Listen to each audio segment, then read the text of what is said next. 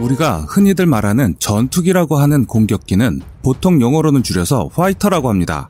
군사 관련 정보를 다룰 때 fighter라는 말이 나오면 웬만하면 이걸 뜻하기도 합니다. 본래 중장거리 공대공 유도탄과 시계외 교전 개념 등장 이전에 fighter의 fight는 격투를 뜻하며 적 항공기를 상대로 근접 기동하며 기관포와 단거리 미사일을 써서 격투전을 치르는 군용기를 뜻합니다.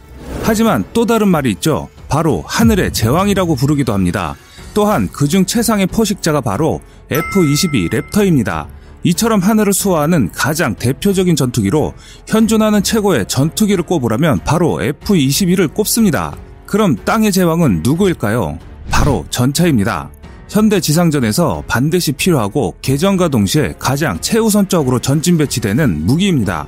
전차는 출동하면 빠른 기동력과 막강한 화력을 앞세워 나가기 때문에 이를 저지하기는 매우 어려운데요. 그래서 땅의 제왕을 모두 전차라고 하는 것이죠. 현재 세계 최고 전차는 러시아의 4세대 전차가 나온 시기라서 정확한 순위를 매기긴 어렵지만 대부분 독일과 프랑스의 레오파드 2와 미국의 M1A2 전차가 1등을 놓고 싸우고 있고 그 뒤를 한국의 K2 흑표 전차가 자리 잡고 있습니다.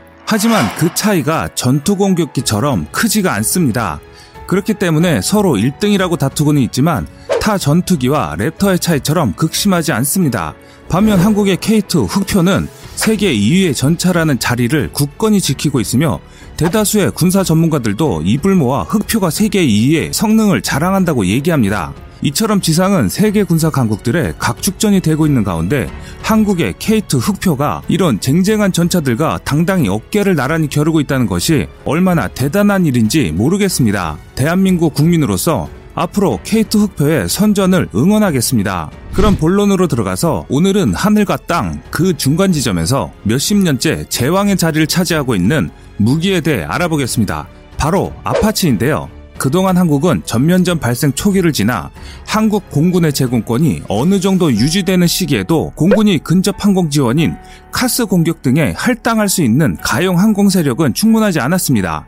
육군이 대상륙전, 야전 방공 체계 제압, 후방 지역 항공 작전 등에서 독자적인 항공 작전 계획을 수립하지 못한 것은 오랜 기간 아파치를 갖추지 못해 항공 지원 임무를 공군과 주한 미 육군 AH-64D 운용부대에 의존했기 때문인데요. 뒤늦게 2016년 여름부터 육군은 36대의 AH-64E 아파치 가디언을 도입합니다. 이처럼 육군이 대형 공격 헬기 자산을 이제서야 갖게 된 이유 중에는 기갑 자산과 자주포 자산에 우선적으로 예산을 배정했기 때문인데요.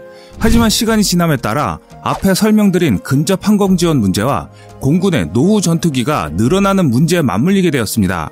그렇기 때문에 한국 공군의 보유 전술기 숫자는 근접 항공 지원과 후방 항공 작전용 F5E, F 전투기가 급격히 감소하여 전시 초기에 카스 등의 지원을 하는 것이 어렵게 되었기 때문이죠. 또한 야간에 해상을 통한 침투 작전 차단용 F5F 복자기 등이 감소하게 되어 결국 육군이 자신과 관련된 항공작전 임무를 책임져야 하는 시대가 도래하게 된 것입니다.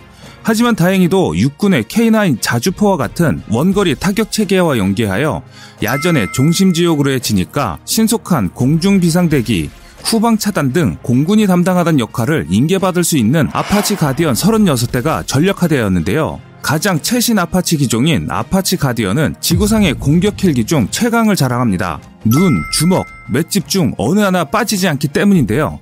마치 공부로 전교 1등 하는 애가 싸움도 잘하는데 집안까지 빵빵한 그런 느낌이라고 생각하시면 될 것 같습니다. 어디에 내놔도 사랑받을 수밖에 없는 팔방미인인 아파치에 대해 많은 분들이 잘 모르시는 구입 비화가 있는데요. 대한민국 육군은 1990년에 처음 소요 제기를 했으나 아파치의 기체 가격 상승으로 사업 순위가 밀리다가 1997년 말 IMF 사태가 터지면서 도입 사업을 전면 중단했습니다. 하지만 육군은 이후에도 도입 사업을 시도했으나 이번에는 한국형 헬리콥터 사업 KMH의 예산 배정이 밀려 진행이 지지부진하다가 2008년에 수리온 헬기가 완성되면서 KMH 사업이 완료되어 비로소 관심을 다시 갖게 된 것입니다.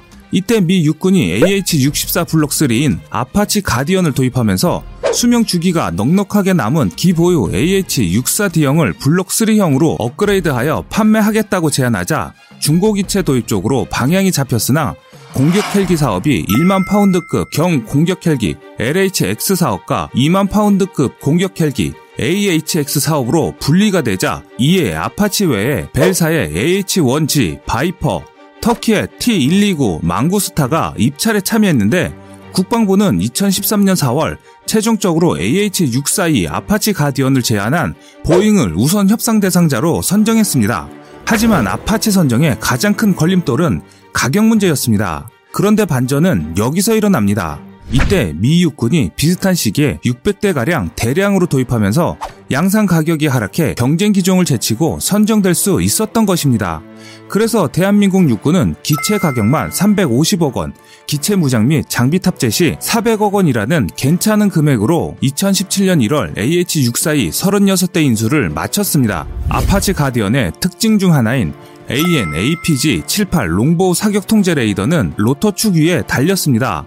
아파치 가디언은 언덕 위에 숨은 뒤 롱보우 레이더만 쏙 내밀어 최대 12km 떨어진 적을 찾아낼 수 있으며 한꺼번에 256개의 움직이는 표적을 식별한 뒤 이 가운데 16개 우선 목표를 가려낼 수 있습니다. 즉, 동시에 16대의 전차를 박살낼 수 있다는 뜻인데요. AGM-114 헬파이어 공대지 미사일은 마하 1.3의 속도로 최대 10km까지 날아간 뒤 400mm 이상의 강판을 뚫을 수 있습니다. 미국은 이 미사일을 무인 항공기에 달아 테러리스트나 반군 지도자를 암살하는 데 썼을 정도로 신뢰성이 높은 무기 중 하나입니다. 또한 M230 30mm 기관포 1문과 하이드라 70mm 로켓의 화력도 만만찮습니다. 적의 항공기가 나타나면 AIM-92 스팅어 지대공 미사일로 스스로를 지킬 수도 있는데요. 아파치 가디언의 2000마력짜리 T700G701D 엔진은 힘이 좋기로 유명합니다. 한국의 아파치는 이런 엔진 두 개를 탑재했습니다. 최고 속도 시속 365km로 전장을 누빌 수 있고 두 개의 엔진이 서로 떨어져 있기 때문에 한쪽을 못 써도 다른 한쪽으로도 충분히 비행할 수 있습니다. 골조와 장갑이 튼튼하기 때문에 맷집 또한 좋은데요. 기체의 주요 부위와 탑승석은 14.5mm 중기관총도 막아낼 수 있습니다. 이뿐만이 아닙니다. 열추정 미사일을 피하기 위해 엔진 배기구 방향이 위로 돼 있고 주변 공기가 섞여 배기가스가 나오도록 만들어졌습니다. 하지만 이런 무적에 가까운 아파치도 처음 개발 시에 아파치가 탄생하기 전까지는 실전에서의 많은 경험이 바탕이 되었는데요. 우선 아파치의 개발 배경은 이렇습니다. 미 육군은 현대전 경험을 통해 지상군을 공중에서 엄호할 근접 항공 지원 자산의 도입 필요성을 느끼고 이를 추진하려 했으나 1947년 미국 국가안보법 통과와 함께 미 공군이 독립하면서 항공 자산의 중첩성이 문제가 되었습니다. 이에 따라 미 3군 총장은 육군은 고정익 항공기를 보유하지 않기로 결정했습니다. 이로 인해 미 육군은 A-10 썬더볼트2나 AV-8 해리어2 같은 본격적인 지상 공격기의 보유가 어려워지자 협정에 의거하여 보유가 가능한 회전익기에 무장을 더하는 방향으로 가닥을 잡고 1950년대 말 벨사의 UH-1 이로쿼이를 무장용으로 개조한 AH-1 코브라 공격 헬리콥터를 도입해 베트남전을 통해 실전 배치합니다. 하지만 UH-1의 도태시기 도래와 코브라 헬기의 기대에 못 미치는 성능으로 미 육군은 차기 공격 헬기 AH 사업을 실시했는데요. 이에 1973년 7월 미 국방부는 벨사의 YAH-63A와 휴즈사의 YAH-64A 헬기를 최종 후보로 선정합니다. 미 육군은 이 두 기종을 토대로 다양한 시험 비행과 테스트를 거쳤으며 최종적으로 AH-64가 선택됩니다. 그렇게 탄생한 것이 현재의 아파치이고 우리 한국에 있는 최강의 AH-64E 아파치 가디언입니다. 한국은 아파치의 전력화로 육군 항공은 보다 정밀한 근접 전투 공격을 제공할 수 있습니다. 반면 육군의 AH-1S 코브라 헬기는 탑재 센서의 한계로 주야간 전천후 표적 획득이 어려웠고 무엇보다 체공 시간이 부족한 헬기이기 때문에 아군과 함께 기동하고 아군의 작전 지역 인근에서 대기 체공하는 것이 어려웠습니다. 또한 탑재하는 토우 대전차 미사일은 다수 표적, 신속 공격이 불가능하고 적 방공 무기에 취약하는 등 현대전에서는 점점 설 자리를 잃어가고 있는 실정이었습니다. 그렇기 때문에 효율적인 방어 시스템이 필요했습니다. 특히 아파치 가디언의 형상부터는 전방석의 부조종사가 무인 항공기인 그레이 이글을 병행하여 통제합니다. 미 육군은 2014년부터 아파치 가디언을 통해 유인기와 무인기를 결합하는 MUM-T 기술을 도입하면서 미 육군의 사단급 무인기인 MQ-1C 그레이 이글을 함께 운영하고 있습니다. 아파치 가디언은 그레이 이글이 수집한 정보를 동시에 공유할 수 있고 그레이 이글에 탑재된 추가 무장을 운영함으로써 공격 능력을 확장할 수 있는 것입니다. 특히 그레이 이글에 센서가 수집하는 영상을 아파치 가디언 조종사가 동시에 시각적으로 공유하기 때문에 아파치 가디언은 기존의 아파치와는 차별화된 공격력을 자랑합니다. 향후 한국이 추가 도입할 48대까지 완료된다면 총 84대의 아파치 보유로 동북아 최고의 전투 헬기를 갖는 나라가 되는 것입니다. 또한 무인 공격기 그레이 이글이 함께 나선다면 근접 전투에서 어떠한 도발도 막아낼 수 있는 전투력을 갖는 것입니다. 옛말에 온고지신이란 말이 있습니다. 옛것을 익히고 새것을 안다는 뜻입니다. 이런 아파치가 갖고 있는 장점을 토대로 한국의 공격 헬기의 노하우를 습득한다면 현재 진행 중인 경공격기 사업의 성공적인 결과로 나타나지 않을까 합니다. 그런 한국의 기술력을 세계가 놀라워하는 그날이 다가오길 기대합니다. 지금까지 세상의 모든 이야기거리를 얘기하는 꺼리튜브였습니다. 시청해주셔서 감사합니다.